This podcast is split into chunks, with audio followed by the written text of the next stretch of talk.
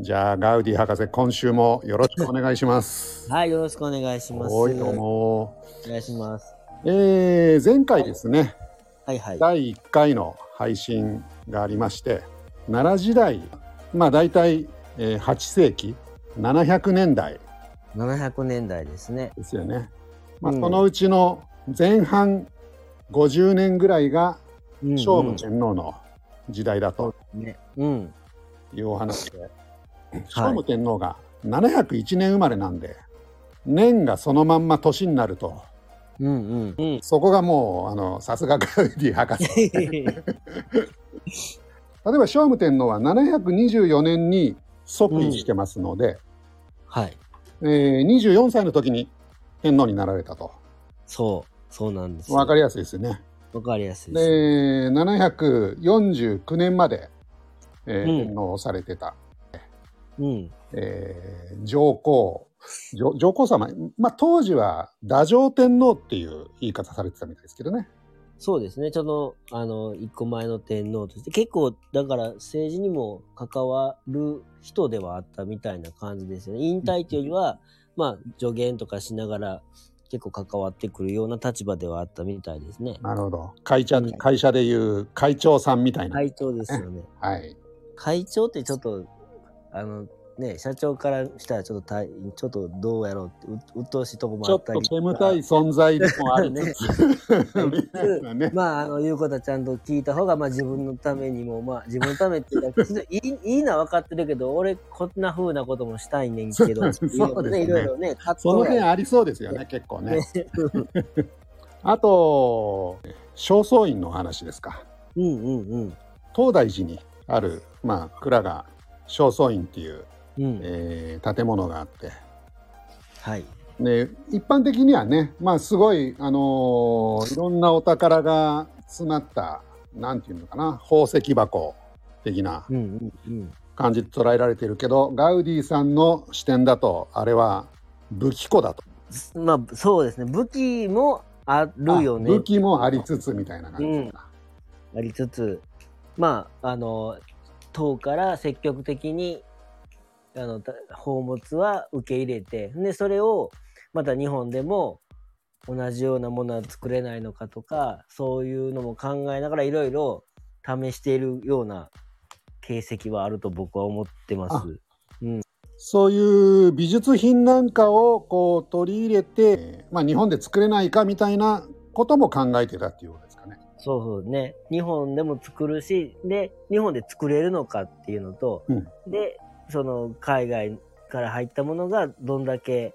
あの、価値のあるものかっていうのも、まあそういうとこでいろいろた試したり、何か研究してたのかなとかいう、あ言ってあるんですけなるほどうん。うんちょっと単にかお宝を集めるっていうよりかはなんかそういう意図があったんじゃないかなと。なんかそう別にそういう賞今で言うなんとか賞っていうものをそえの宝物の研究のための宝物だけじゃないかもしれないですけどそういう研究のための賞を作ったっていうのも、技術者を集めるような賞長をはい賞を作って、で今で言う縦割りじゃなくてこの横のつながりとしてはい、あのねその壺を作れる人とそれに装飾できる人を同じ章にまとめるみたいなおーそういうのでちょっと研究してたらしいんです。あそういうこともやってたんですね。まあ職人集団みたいのをこう形成してそうそうそうそう。国家をして挙げたらしいんて、ですね。そこに力を入れてたんだ。で、えーもちろんねガウディさんはあの三河原の、えーはい考古学者でいらっしゃいますからこの、はい聖武天皇、まあ、ん三河原に密接に関与してはいい。たと、今日はそのあたりのことを具体的にお話ししていただくような感じでしょうか。そうですね。もうここで話しながらはい考えてはい、近づいていけてもいいのかなとあ思あっいいてとるん思いまですすけ。ども。 ね、あの僕はそのもう国級って国境っていうところがある場所に住んでるんですけどもはい、そこが聖武天皇が、えー都として一回定めた頃なんですね。そのそれがちょうど何年でしたっけね3年ぐらいあった都として言われてるんですけどもだから幻でもあるあるんかなあるっていう、はいうんでそれがもう京都府の木津川市なんです木津川市。木津川市もう奈良と京都の間でき木津川市にあるイオンは奈良にも入ってるみたいなそういうそう,、まあ、そうですね イオンのねはイオンのな中に駐車場にこっから奈良こっから木津川みたいなそういうのがあったりするんですよあ、 そうなんですね。まあ、そういった、もう本当に奈良と、えー京都の間のエリアにある、うんまあ、教だから会そ。のそうその時代から言えばだから奈良平城京と国境は案外近いところにあるはずなんだよねっていう感じあでそういうことですよね。うん当時別に奈良とか京都っていう概念ないから、うん平城京が、まあ、もともとの拠点は聖武天皇、平城京だったわけですよね。平城京なんだ、はいでそこから、えーいろんないきさつがあって、うん木津川市の国そ々うに行ったけれども、そんなに遠くはないと。そうそんなに遠くはないんですはい。だからそんな遠くがないとこに新たにええ、都を作る必要が普通やったら思わななそんな作る必要もね近いとこに作らんでもってなるそのうでですねそ。れが謎ででさらにそれが3年しかないっていうのが幻で、うん、でその国じゃあ国境にあった資料っていうのもなかなかなくてはい。ウィキペディアで国境って開いてもちょっとしか載ってないんです。 でだからそこはもうね実際国境に住んでる僕がこういろいろ調べなければみたいなそういうのはあるんですけど、はい。で、えっと、で、聖武天皇の、まだ、まあ僕はその人生を除いて、で、その中で聖武天皇はなんで国境に置いたんかなとか考えるんどうも聖武天皇にとって国境を置くっていうのがやっぱり人生のターニングポイントになってるようで、聖武天皇は、ね、国境以外にもいろんなところに都を作られているかなと。そうなんですよ。国境に来る、それがちょうどね、740年で、まあ40歳なんで40すけ歳どと。、時に、えっ、と、国境に都を置いて、で、その、えー何年後かな、えー、3年後か4年後かに、何は今日、大阪に。あ、大阪に行っちゃったんですね。でそのまま平城京に戻るんですけど、その資料によったら例えば信楽の方にも都があったみたいなそんな書かれ方がしてて信楽というと、あれ何県なんだ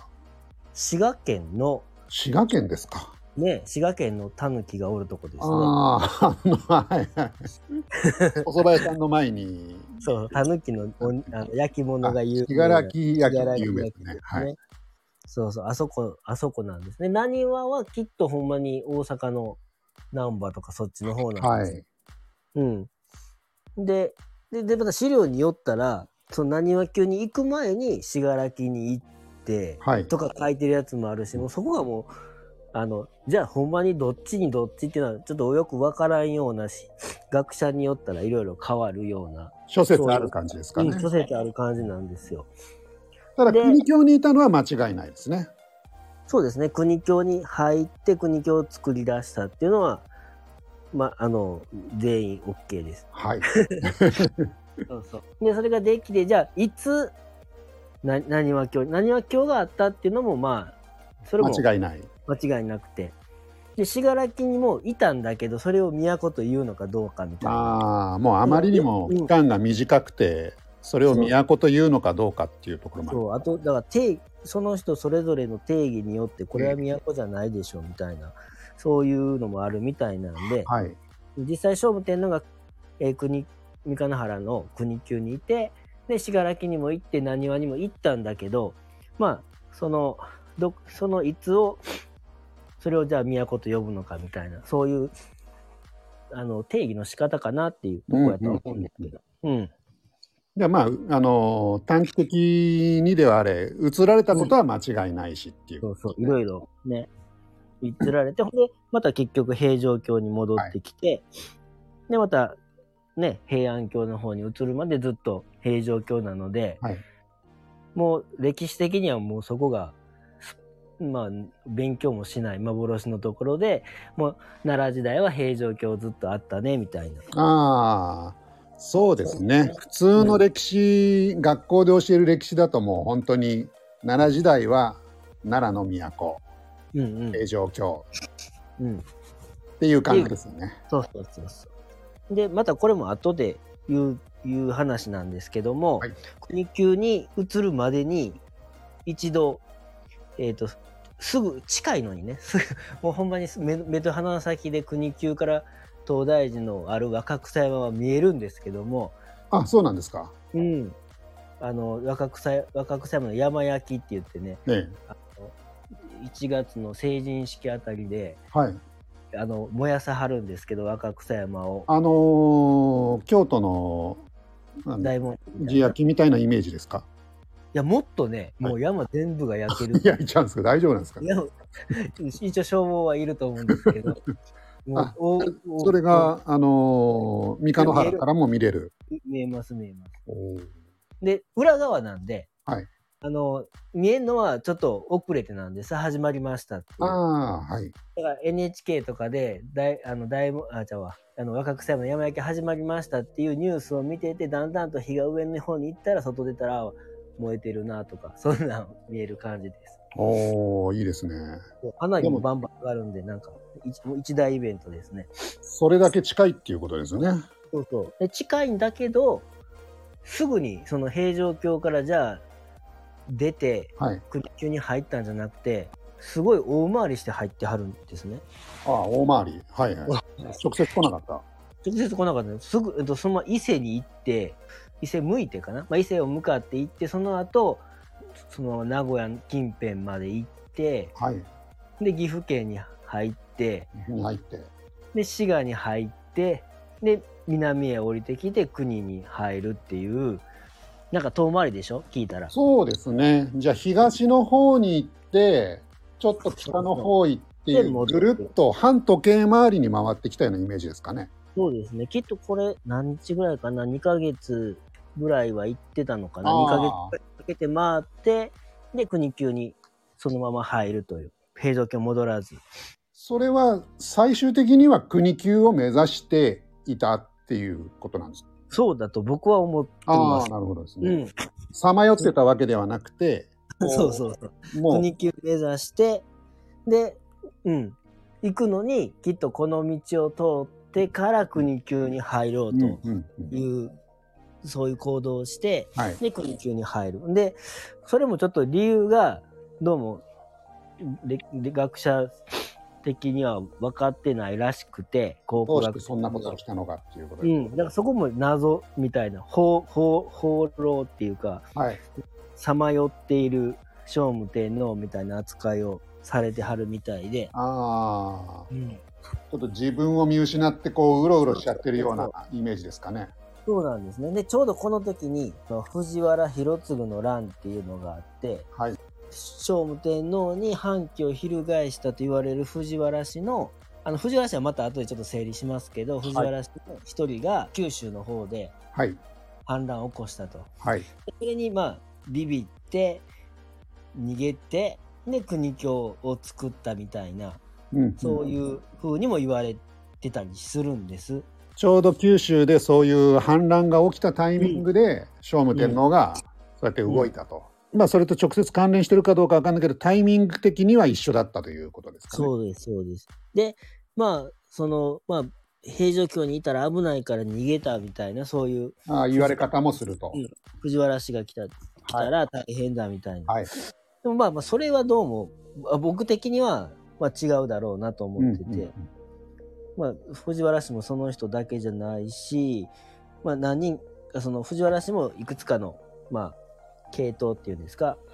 4兄弟っていうのがおられて、はいまあ、その下もまあ何何代か続いてるので、はいまあ、藤原氏で反乱した人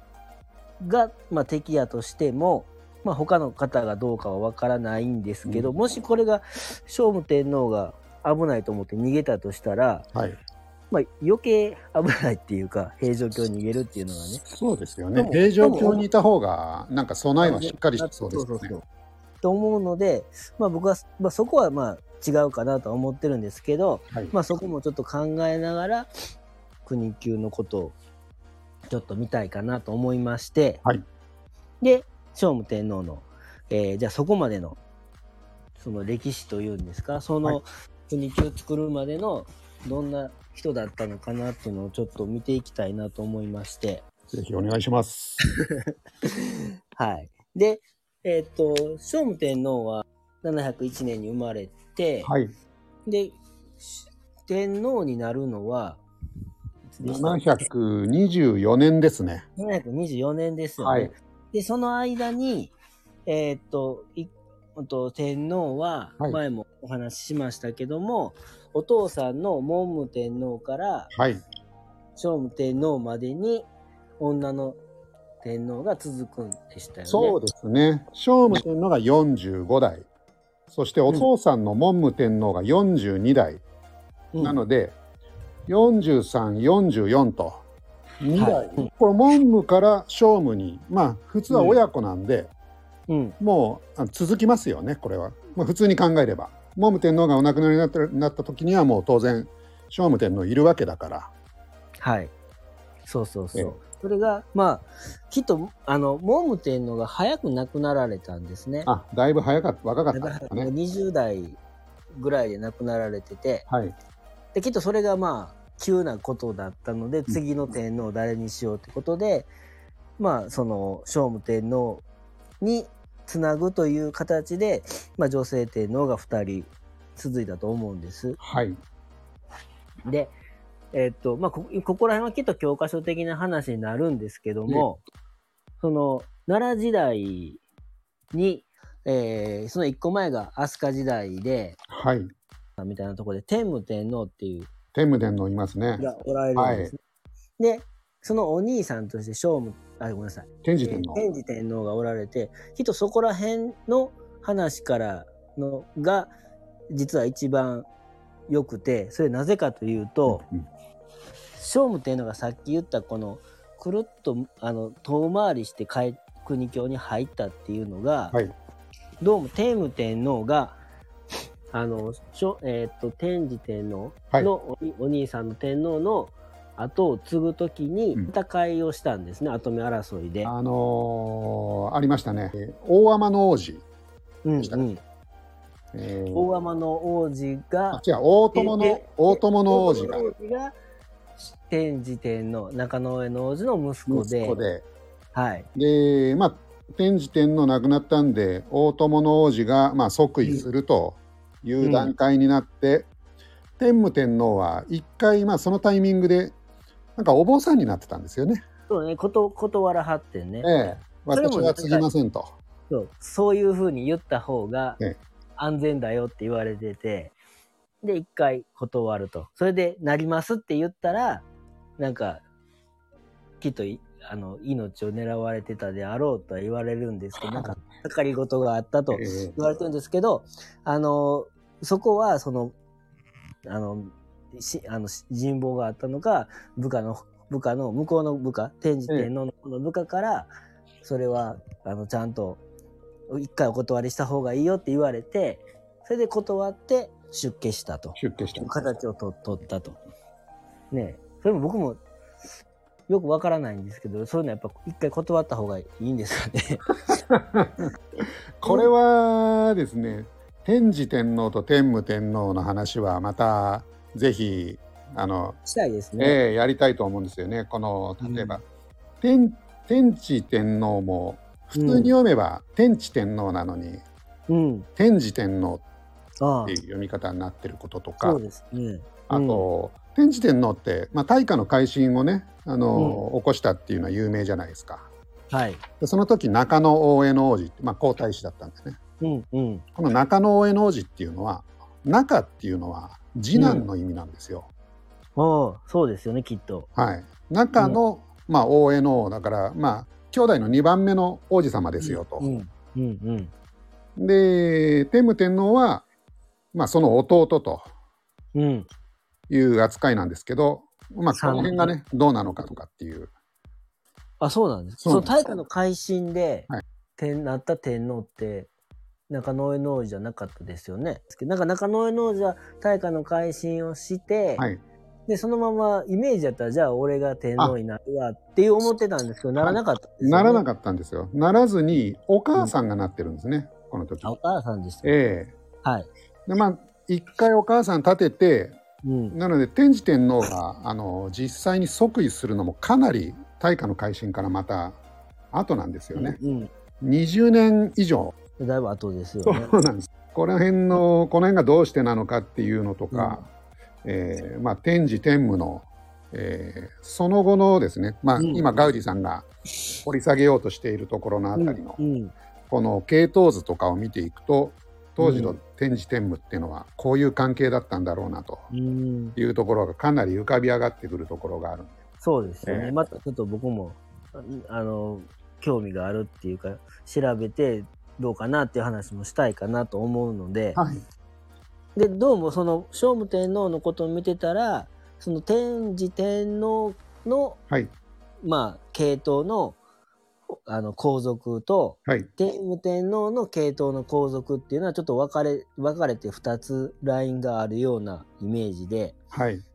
でそうですねでその聖武天皇が天武天皇のつながるはいその下に当たるねあ孫そうです孫ですかね、うん、だからまあそのそこそのえっ、と大化の改新と人心の乱っていうきっと乱先ほどのね、はいそこで天武天皇が、えー天皇になるっていうのがきっと聖武天皇の中ではもしかしたらアイデンティティだったんかなとも思いますし、うんうんでその聖武天あ天武天あごめんなさいややこしいですごめん天武天武そのおじいちゃんの天武天皇がはい戦った、はいその自分自分が天皇であるっていうところのアイデンティティを一度たどってあーなるほどっていうその人種の乱のそのはい天武天皇の、えー、と戦いと同じコースっていうことはそういう意味もあるし、あなるでほどプラスアルファちょっとまたさもうちょっと後で話すかなと思うんですけども、はいえっと聖武天皇が仏教に奈良の大仏につながるのもはいこのルートを通ることも一つ意味があるのか意味があったとうん今のところあすいません、うんその人心の乱っていうのがうん天武天皇がちょっとね天智天皇とのまあ対立みたいのがもしかしたらあの、うんあって一回、吉野の方に引っ込んだんですよあね。そうですよね、ええうんこれは奈良ですね。ちょっとまああの辺わからない、奈良のええ、人のためにそうですね南の方の奈良の吉野っていうところで、奈良に一回引っ込んで、うん引っ込んでで天智天皇の息子の大友の王子が、じゃあ、うんいよいよ天皇になろうという時になって、この奈良から、えー都に攻め込んでいったわけですよね。大友の王子は天智天皇のあとあとでしたよね後です。はい、子供です、ねあ。あだって天皇にはいな,、なったんでしたっけなってなかったんあどっちでしたっけこれがですね、えーっと、日本書紀によるとうん天皇になってないんですね。あなってないんですかなってないんでですけど、す、うん実際の、まあ、歴史の流れからいくとこれはなってたはずだとああいうことで後々,、後々になってですね、あのーこの大友の王子は皇文天皇っていう名前をうん与えられてるんですけど、うん当時の「日本書紀」ではうん日本書紀ってのはもう天武天皇がファミリーが作った本で、はいうんこれが、えっと、大友の王子が天皇として即位してると、うんそれに対して謀反を起こしたっていうああにそうなでっすてしまうんで。うん皇太子のままだったといううんことで、あの記されているんですうね。んですねねはいだからそこでまああのもしなってたとしたら謀反で すねまあそれがあのもう天皇に対して戦争を起こしたっていう格好になってしまう、まあ、事実そうだったのかもしれないんですけどねこれは、はい。 で、まあ、それで買って、で、えー、ね、ええあの、天皇になったってことですね、天そ皇うですね天皇はい。その流れをこう、なぞらえたそう聖武天皇の動きだったんじゃないかとというのがまこあれ、、それが国境に入るとこなので、それが、ターニングポイントだと思っていてあーなるほそどれまではちょっとそことはきっとあまり関係ない人生でうんうんその後それが彼には関わってくるのかなと思うのででその前な前っていうかそのまだそこに国級に行くまでの話なんですけど、はい奈良奈良の奈良の平城京に、えー飛鳥の藤原京の方かな飛鳥の方から都が移ってくる時の一番の権力者が、えーとまあ、その時は女性の天皇だったんですけどもはいあの藤原の不比人っていう不人の方なんですね。